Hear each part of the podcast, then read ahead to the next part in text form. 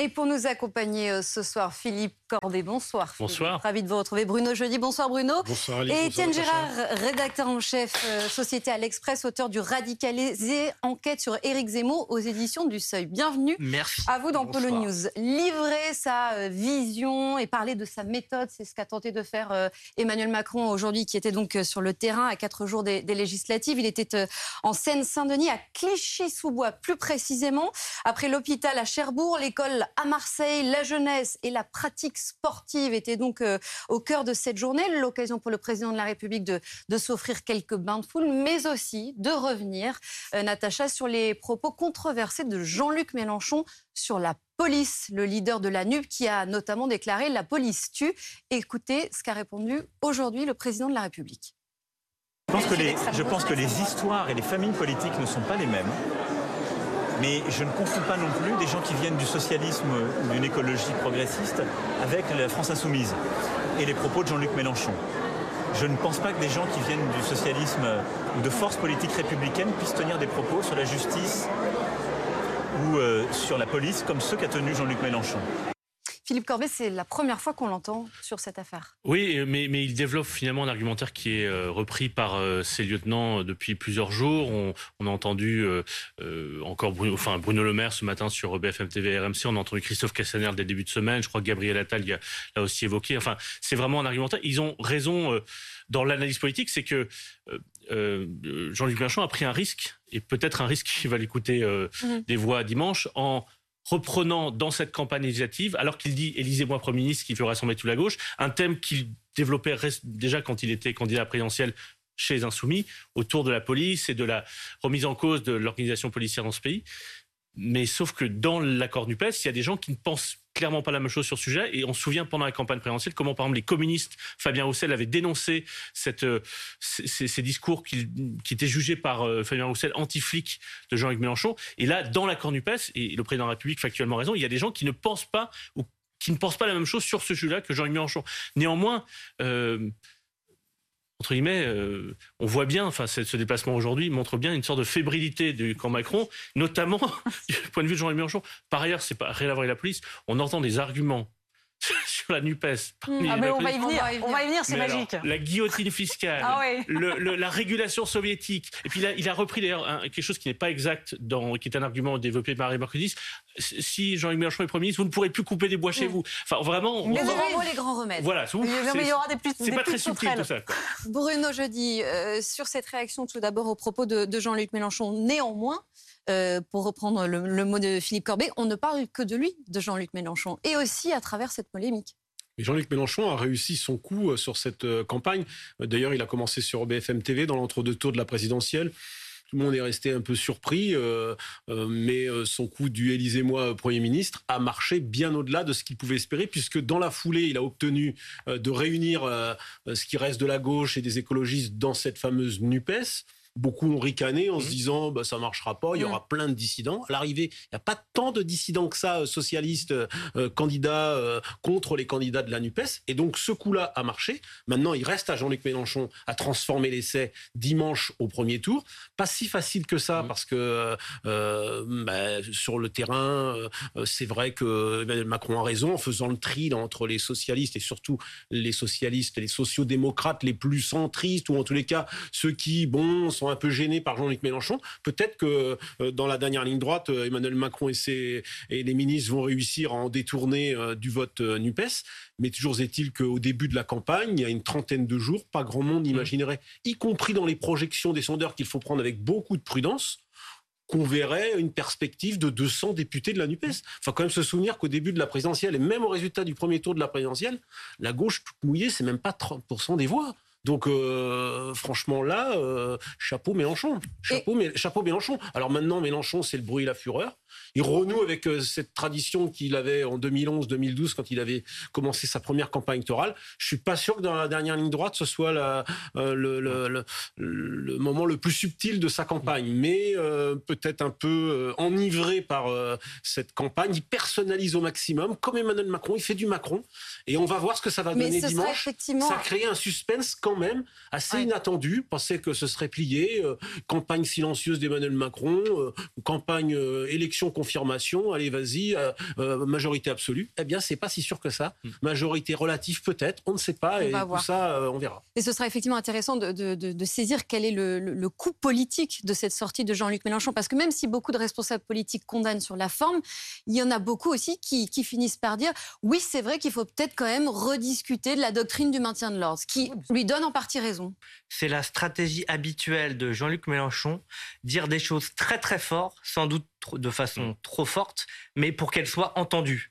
Et c'est vrai que la formule est tellement forte, certains la qualifieraient assez facilement d'outrancière, la police tue, qu'on ne peut plus évacuer le débat. On est obligé de parler sur le fond de ce que fait la police aujourd'hui. Donc c'est à double tranchant, si vous voulez. D'un côté, ça mobilisera contre lui parce que ça peut faire peur à un dirigeant qui dit ça. Jean-Luc Mélenchon, s'il gagne les élections législatives, il est chef de l'administration et donc chef de la police dans 2 semaines. Et en même temps, oui, ça pose des débats de fond et ça nous met en face de quelque chose d'important, c'est que Jean-Luc Mélenchon, c'est le seul qui a fait une campagne législative. Et c'est pour ça qu'on est dans cette situation assez ubuesque et dingue.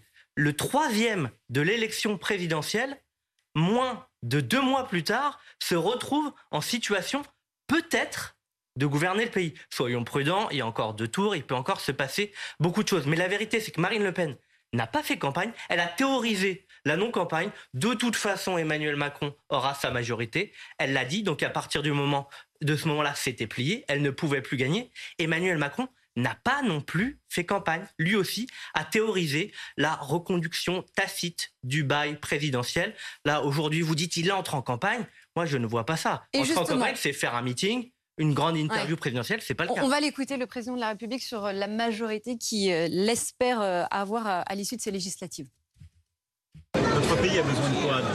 De stabilité et d'ambition. Et je pense que les Françaises et les Français, dimanche suivant, seront donnés une majorité au projet que je porte.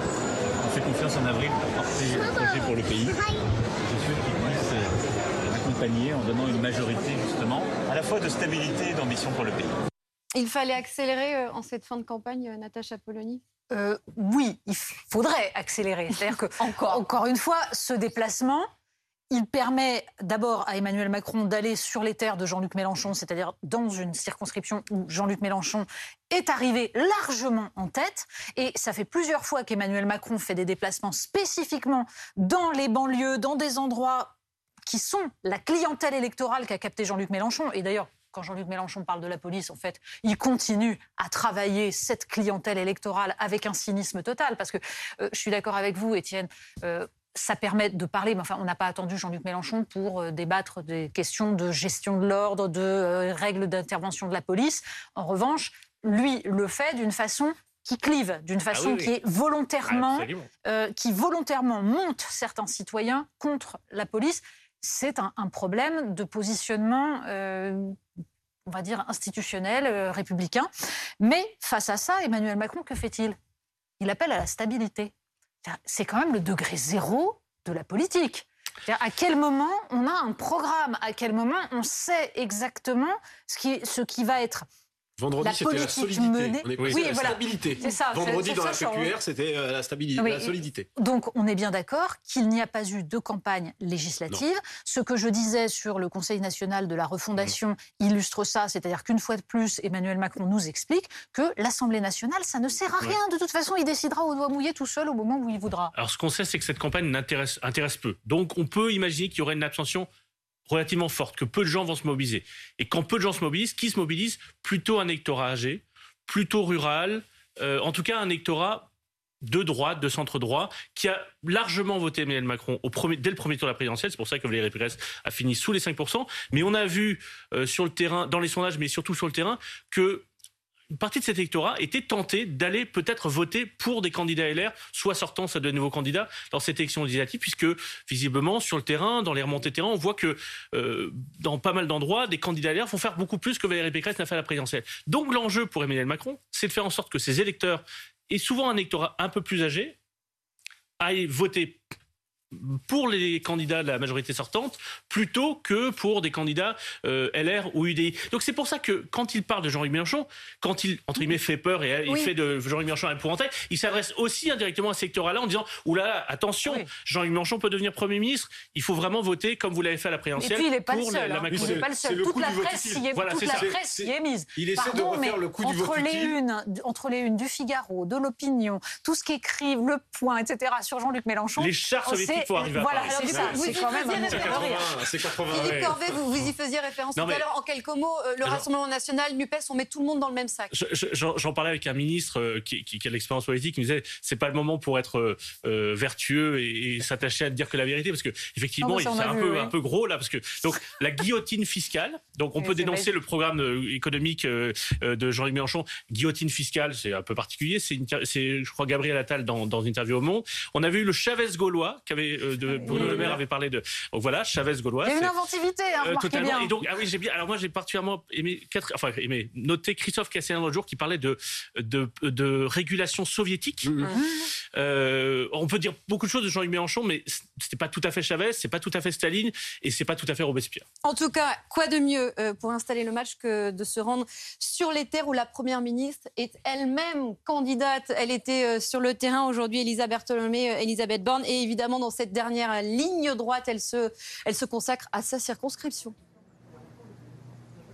Oui, elle a fait de la place dans son agenda de première ministre, Elisabeth Borne. Elle va passer toute la fin de semaine dans le Calvados à parcourir sa circonscription pendant 2 jours et à apporter son soutien à des candidats dans des circonscriptions voisines. Il faut que tout le monde ait bien conscience de l'importance du scrutin des 2 prochains dimanches. Ce sont des choix forts pour notre pays, à marteler dès cet après-midi la première ministre en campagne dans les Yvelines cette fois-ci. À 4 jours du scrutin, l'exécutif a sonné la mobilisation générale alors que les derniers sondages montrent une poussée de la NUPES et des difficultés pour Ensemble pour obtenir la majorité absolue. Ça commence dès ce soir avec cette réunion publique pendant laquelle Elisabeth Borne va pouvoir échanger avec des électeurs. Et dans cette dernière ligne droite, tous les coups sont permis. C'est Emmanuel Macron qui cet après-midi renvoie dos à dos la France insoumise et le Rassemblement national. C'est Elisabeth Borne qui, il y a quelques minutes, lors d'une interview télévisée, a enfoncé le clou. Le projet de Jean-Luc Mélenchon et de la NUPES est néfaste pour le pays.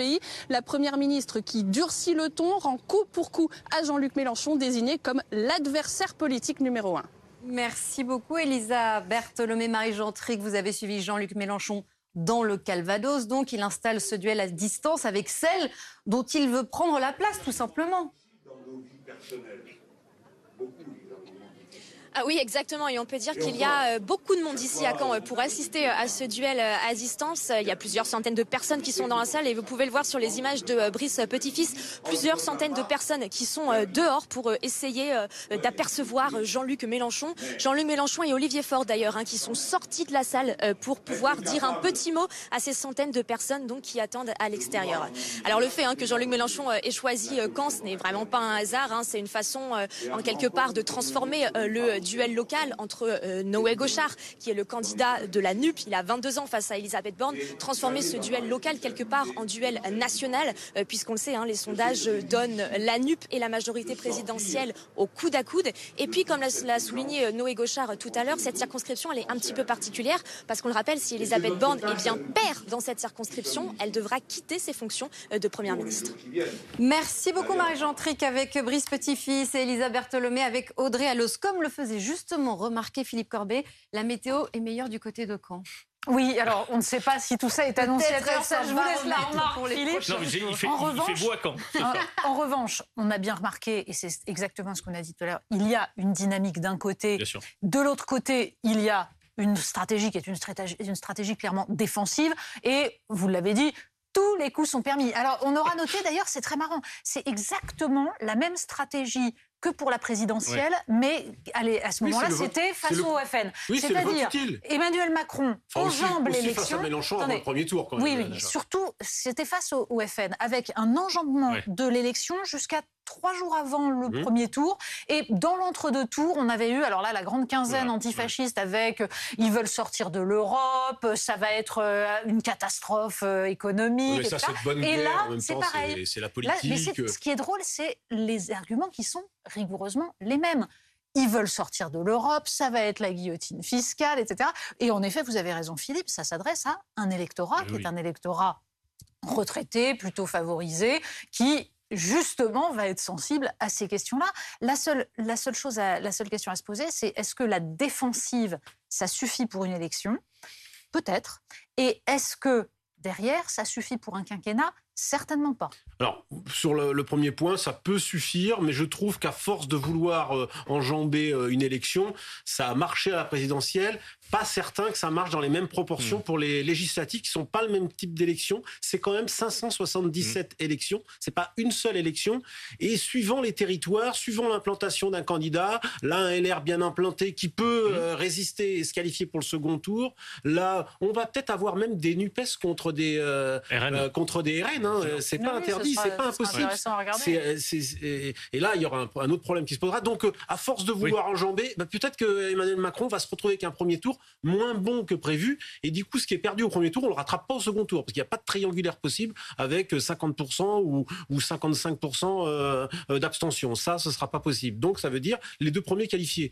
Et les deux premiers qualifiés, il y a des territoires où ça risque de créer des surprises. C'est là où Emmanuel Macron peut-être a pris un risque en démarrant cette campagne beaucoup trop tardivement et en ne prenant pas la mesure de ce qui se passait avec Jean-Luc Mélenchon, sachant que Marine Le Pen a été une alliée objective puisqu'elle n'a pas fait campagne. Elle a considéré, Etienne l'a dit, qu'elle avait perdu. En même temps, une campagne courte et de dernière minute, ça lui a plutôt réussi pour la présidentielle.